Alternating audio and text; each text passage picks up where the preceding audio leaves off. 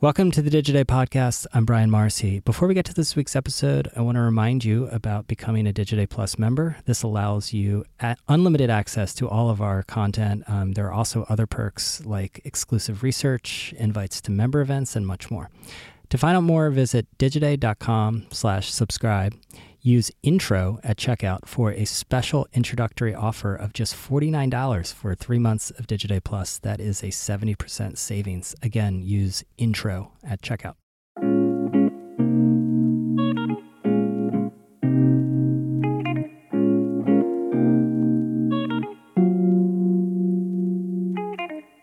Welcome to the Digiday podcast. I'm Brian Morrissey. Uh, this week, I am joined by Gina Garrubbo. Gina is the CEO of National Public Media, and we are going to talk all things audio, this golden age of audio that we're in. Gina, welcome.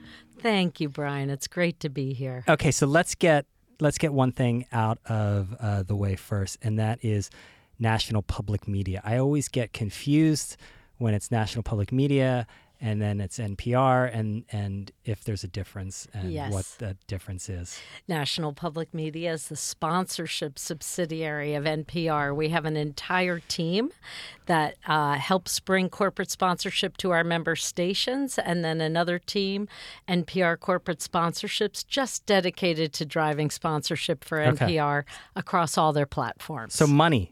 Yeah. This is not the sort of the government funded stuff. Correct. Okay. So this is the sponsorship brand advertiser world. So you joined in 2015. Um, one, explain the opportunity that you saw here. I mean, obviously, this is a, a national institution to some degree. Um, but like, what did you see that was um, the big opportunity?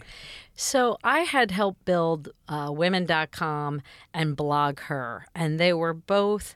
Uh, mission driven organizations to bring a slightly different editorial voice to the world, uh, a richness, and had communities around them that really cared about being informed in an authentic, sort of down to earth manner. I think when you think of NPR, you think fact based journalism, rich storytelling. I've always been an NPR listener, and I loved the fact that they had sponsor messages, but there wasn't a lot of clutter. They just told me what I needed to know. They didn't hit me over the head or try to sell me hard. Right. So when I got the call, very different from internet advertising. Oh my goodness. yeah, no dancing yeah. penguins across the page at NPR, I'll tell you that much. Um, so I and and podcasts were just coming on the scene and I thought Is this pre-serial? I don't even know at this point. I was just around just the time of serial, okay. and I thought, oh my God, I love NPR. And when I interviewed with them, I asked what they thought the future was, and they talked about trying to get their audio across every on demand platform there was. They were very early in podcasts mm-hmm. and were experimenting. And I thought, I want to join this organization and I want to create new models in sponsorship for brands in this world that will be appealing mm-hmm. to the listeners. So looking back 4 years later, what what would you rank as like sort of top 3 um, changes that you put in place? Well, from a sponsorship uh, point of view, I think we have been out in the industry really pushing to make sure sponsors understand how powerful spoken word in the on demand world is, and it's growing. We worked with Edison Research to pioneer. Um, research around smart speakers and the role that would have in bringing radio into the home, in being a wonderful new voice activated tool for people um, the richness of podcasting across all kinds of genres. When we go out and talk about mm. podcasting, we don't just talk about NPR. We talk about the great work that Wondery is doing, or the new listeners iHeart's bringing with Ron Burgundy, or The Daily. I mean, all ships are rising right now. Mm-hmm. It is an amazingly exciting time. Yeah, and and the the term podcasting in some ways is a misnomer. I think there was a debate at some point during the evolution of podcasting about whether it was a terrible name for it. But I mean, you use the word on demand audio. I do. Um, which is really what we're, I think podcasting is just everyone just uses it, but like really what we're talking about is that audio now is on demand in a bunch of different formats and and ever increasing number of formats. Yeah, and so Apple still owns the majority of the podcast listening from their app. But when you look at what Spotify and Pandora have done to transform consumer habits, uh, audio is the number one thing people do on mobile now. Podcasts are 10% of that. But for podcast listeners, 42% of their audio consumption is podcasts. And now that everybody's got earbuds, it's even easy it's even easier for them because they're always in their head. Yeah. So just over the last 5 years it's gone from okay, you're able to download it to oh, more ways to stream it. Oh, Wi Fi is making it really easy to now Spotify has podcasts and Google has podcasts. I mean, it's just so easy for listeners to get audio on demand. Mm-hmm.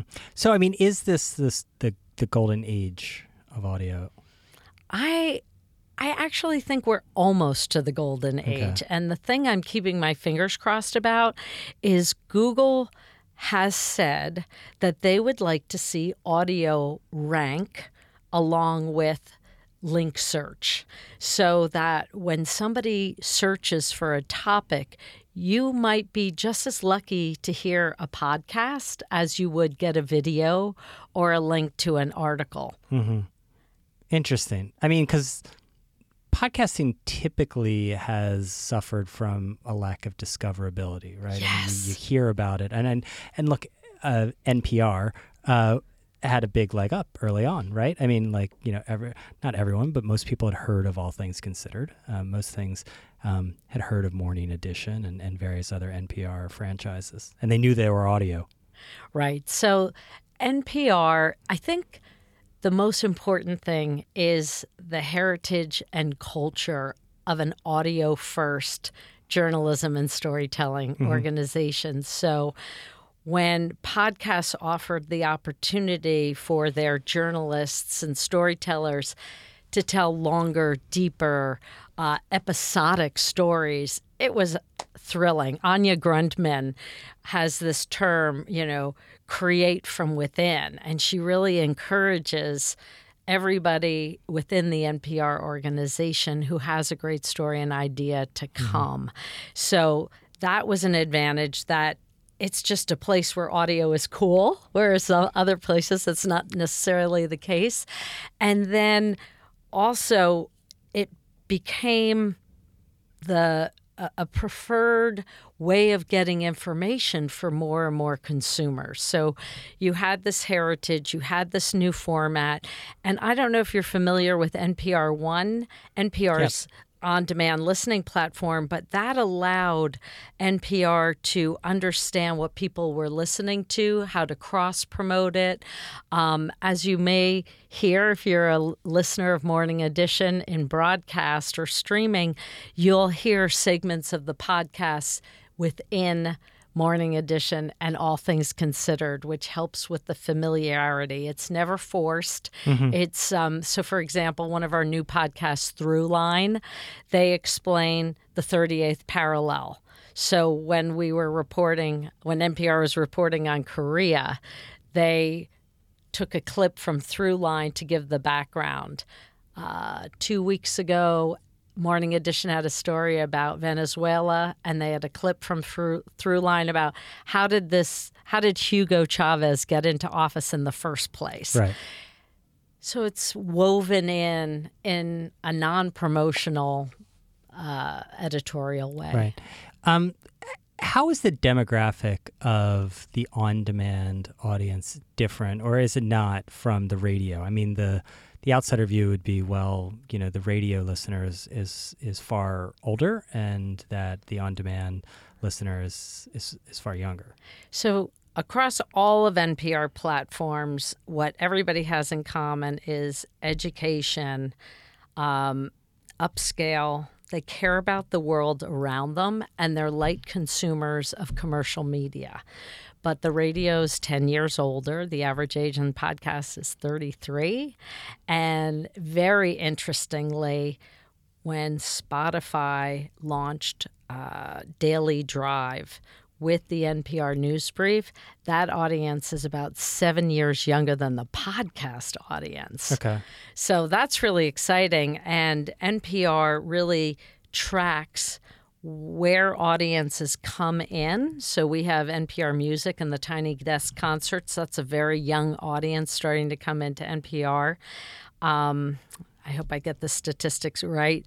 Uh, 28% of the listeners to the NPR news brief on smart speakers don't listen to NPR on other platforms. We think they're mostly Okay, so this new is to new NPR. audience, new audiences. Okay. Um, talk a little bit about Tiny Desk concerts, like what you're doing there, because there's one thing of changing the distribution, but the other one is changing the content to appeal to um, a younger audience. I mean, Terry So- Gross is fine for me, but maybe not for a 23 year old. You never know. So I, I wish I knew more about the the heritage of NPR music, but it's been part of NPR's mission from the very early days, bringing up and coming voices, allowing popular voices to reach the audience. We also so. Uh, Stephen Thompson and Bob Boilen and the NPR Music Group invite up and coming and big artists to play literally beti- behind a desk. And if you watch on npr.org or YouTube, you'll see big names, emerging names. We uh, NPR has the Tiny Desk concert every year where unknown artists from around the country come and submit, and we pick uh, them. And we've had some of our Tiny Desk winter winners win Grammys. I, how about like programming for on demand versus radio? I mean, how do you how do you need to change? So NPR has produced more and more um, short form daily programming. So up first is our daily news show that comes uh, on demand. Planet Money Indicator is a five day a week short take on money matters. Um, we've also uh, we're also going to probably have a lot of daily short form uh, politics podcasts during the election cycle. Um, because our listeners have an appetite to be informed on XYZ topics every single day, and their time is precious. Mm-hmm. But then we recently launched Life Kits, and NPR produces Life Kits as instructions for a better life, how to retire, how to make friends as an adult. And we believe in the future, if audio is as searchable as video or text links, Yeah. this will be important, valuable content for people to be mm-hmm. able to access. We'll be right back. What if you could reach the right professionals the right way? Imagine the best place for marketers, a place where you stand out, a place that has exactly the people you're looking for, and even better, they're looking for you. That would be a place like LinkedIn.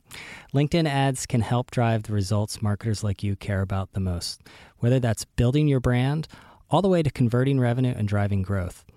To redeem a free $100 LinkedIn ad credit and launch your first campaign, go to linkedin.com slash digiday. That is linkedin.com slash digiday for your free $100 ad credit. Terms and conditions apply. Now back to the episode. And likely you'll then be beholden to the giant tech companies that control the distribution in ways that maybe you're not, uh, maybe not on radio. Well, we have the partnership with the member stations to broadcast Yeah. NPR programming, like Morning Edition and All Things Considered. Is that why NPR One is still? I- I mean, like I guess it's it's strange to think about like going to a separate app for uh, one set of of podcasts from the app you get everyone. So NPR One has thousands of podcasts at that their Yeah. editors pick, and it's often the way I hear other podcasts that are non NPR. So the Shrink Next Door from Wondery uh, came through on my NPR One feed, Mm-hmm. and I just mean from a consumer perspective. you it does make it challenging. But the hardcore NPR Yeah. fans like myself love it. Okay. So what trends are you seeing on in monetization? Obviously there's more money going into on-demand audio pod, podcasting, et cetera. Um, but what are you seeing in the market? So I'm finding more and more brands looking to find their sonic identity or looking to understand how audio fits into their media strategy. So television is wonderful and uh, you know, online is wonderful, but the intimacy that on demand audio and podcasts bring present a new opportunity for brands. Yeah. And just in the last two years, National Public Media created an in house production team to create custom audio for brands for them to tell their stories. Which we push out in the sponsorship units across the platform. We we won't or can't and will not do sponsored content or endorsements um, which wouldn't fit into our world anyway. So national public media creates helps brands create a voice that's fitting with the consumer expectations So no host reads that are, are we have very few host reads we have our non-journalists can do host reads but you'll never Do you hear think it's strange that it, uh, overall in podcasting um, that the journalists are the ones doing the? I'm I'm reading about LinkedIn on this particular podcast. Ah. Um, everyone should go to LinkedIn for fine candidates. Um, I can't make any judgments. I I actually and anyone listening out there, I'm happy to read your ad. I tell the brands we work with, you should experiment with all the different things that the different But I podcast guess- companies I guess can when we when we talk about podcasting, I think one of the things is it, it grew up in a podcast like this with two people talking, um, and now it's it's gone into and it's something I want to talk about a bunch of different genres. Um, but the the ad format just kind of followed that. It just ended up being uh, host reads, and I don't know. Depending on the study, they say that you know that gives it an authenticity uh, intimacy, whatever you want to call it, that makes it more effective. The fact that it's not radio commercials. I I have to say that for some audiences they love the endorsement and it really works, but for other audiences they would find it disingenuous. So I think you have to understand. I mean, some of it is kind of funny. Yeah, I mean, just because like you know the host is like reading. I mean, it's a it's a like, tough I tried out this mattress, and you're like, Yeah. okay, I, I- our have a- journalists would never do that. no chance No of getting the mattress ads read. No, no. Um, are you surprised that that podcast advertising ha- has grown up in, as a direct response medium for the most part? Well, we're actually grateful for it, and I'll tell you why. So, in 2015, 75% of the sponsor messages on NPR podcasts were direct response. And now direct response is only 40%. What it did, and, and the direct response we have is B2B, and they're looking for educated upscale people. Um, so squarespace constant contact and they do exceptionally well. So it really helped us when we spoke to fortune 500s and they were like we don't like this measurement with downloads. And we say well we don't either. We're working on uh, a better ma- uh, measurement system but for now that's the coin of the realm. And if you speak to these companies trying to reach this buyer, they are doing really Yeah. well. Well, I mean, look, the performance marketers they they they put a dollar in when they can make two two dollars or whatever their their you know uh, their goal is. But I mean, They don't stick around. they don't sweat the not- sort of measurement stuff because they know if it works, they they sell more mattresses or sheets or whatever it is. Um, And then when they um, work with us on buying a schedule on NPR, they'll constantly optimize across shows to make sure they understand which ones are working Mm-hmm. best. They're very performance driven. So, Do you think the big, um, the biggest hurdle right now to on-demand audio advertising is still in the measurement realm, or is it creative? Which is it? I think it's three things. Okay. I think um, media mix modeling. I think um, audio and spoken word audio are at a disadvantage in media mix modeling. It's always not been sexy. Uh, clients, I don't think, get excited about sexy radio ads or sponsor messages. Yeah, but that's why you just rebranded podcasting, sexier right. um, and or on-demand audio. on demand audio. I do think that is a, a good way to look Yeah. at it. So I think media mix modeling, the heritage of audio almost being a stepchild, and then the measurement because magazines and television have been very successful and they have really enhanced their measurement, but that's not exact science either.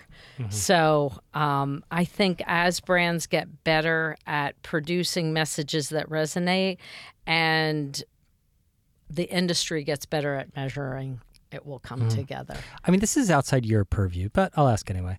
Um, what do you think about the idea of? I mean, we're seeing an overall shift to subscriptions. Um, about trying to bring this world into on-demand audio. I think for some people, it will work out fabulously. Let's. The New York Times has been very successful with online subscriptions. Netflix has trained everybody that you get your money's worth. I think the jury's out. I think if the value is there, people will pay. Yeah, it's just it's logistically still hard. Um, for some reason, I'm blanking on the name of the uh, Luminary? luminary. Yeah. I, I, mean, like I said, the jury's out. I think it it's very difficult when you have so many high quality, free um, podcasts out there, but let's look at Yeah. what happened with Netflix. You had so much free or not as costly video you could consume, and they broke Right. through. And I mean, clearly with with Spotify, they're moving towards having some exclusives only for subscribers, or at least windowing to some degree. Um, so we'll see how that turns out. Um, the final thing I want to talk about is, um, you know, podcasts changing into a lot of different genres. Um, this is our seeing there? favorite thing because when you have Ron Burgundy and ESPN and Barstool Sports and comedy, they are bringing so many different people into the space. It's great for organizations like public media, which may not normally attract the Ron Burgundy crowd, but mm-hmm. they just started listening to podcasts because of that. And then they stumble onto How I Built This, one of NPR's podcasts, and they become addicted to podcasts and the genre. It's for us, we think it's a feeder. We think it's great that it, all the different genres are bringing in different types of people who hadn't been listening to podcasts. Mm-hmm. Do you think podcasts needed like another serial, like breakthrough cultural hit that people are talking about, like Game of Thrones kind of thing? Well, for the that just- younger listener, I would say no. They're really getting hooked by the numbers. I think um, maybe for an older group, they would need more Mm-hmm. hits or more enticements. But I, podcasts are here to stay. Audio on demand is so convenient that and and so enriching and pe- the difference with that versus video on demand is you can do it when you're gardening you can do it when you're cooking riding a bicycle so it's additive to the media pie I, and final, final thing. Uh, do you think the smart speakers are living up to the hype? No, uh, 60% of people who don't have smart speakers say they don't have it because they don't know what to do with it. And um, I have to say, the manufacturers are really trying, but maybe not getting creative Yeah. enough with publishers. In well, most people are of- using them just as speakers. That's right. So music is number one. Right. Weather is number two. You don't need to be that smart to be a speaker. It's informational, but if you watch how children are using them and how families are using them, Yeah. uh, that I think should point you to the future because they are more of personal assistance. And what's happened is um, 44% of people who own smart speakers are using the voice activation on their phones now. So, shifting consumer behavior, understanding how voice activation can enrich their lives, make their lives easier, it will be ubiquitous. They'll be talking to their TVs, they'll be I, I don't really like that they'll be talking to the refrigerators, but I'm sure they will be talking to the Never know. refrigerators. But, you know, just the way you see little kids swipe, little kids are talking to appliances Yes, now. and not, sa- and not saying please. Right. And I, I, I've seen, a, especially with older people, when they listen to, when they have the companionship of their smart speaker, it doesn't feel like a speaker to them. It feels like a companion. Okay, Gina, thank you so much. Thank you, Brian. Great to be here. Thank you all for listening. Please do us a favor and leave us a review on Apple Podcasts or wherever you get your podcasts. Also, send us feedback. I am at bmorrissey on Twitter, or you can email me, brian at digiday.com. This podcast is produced by uh, Gianna Capadona.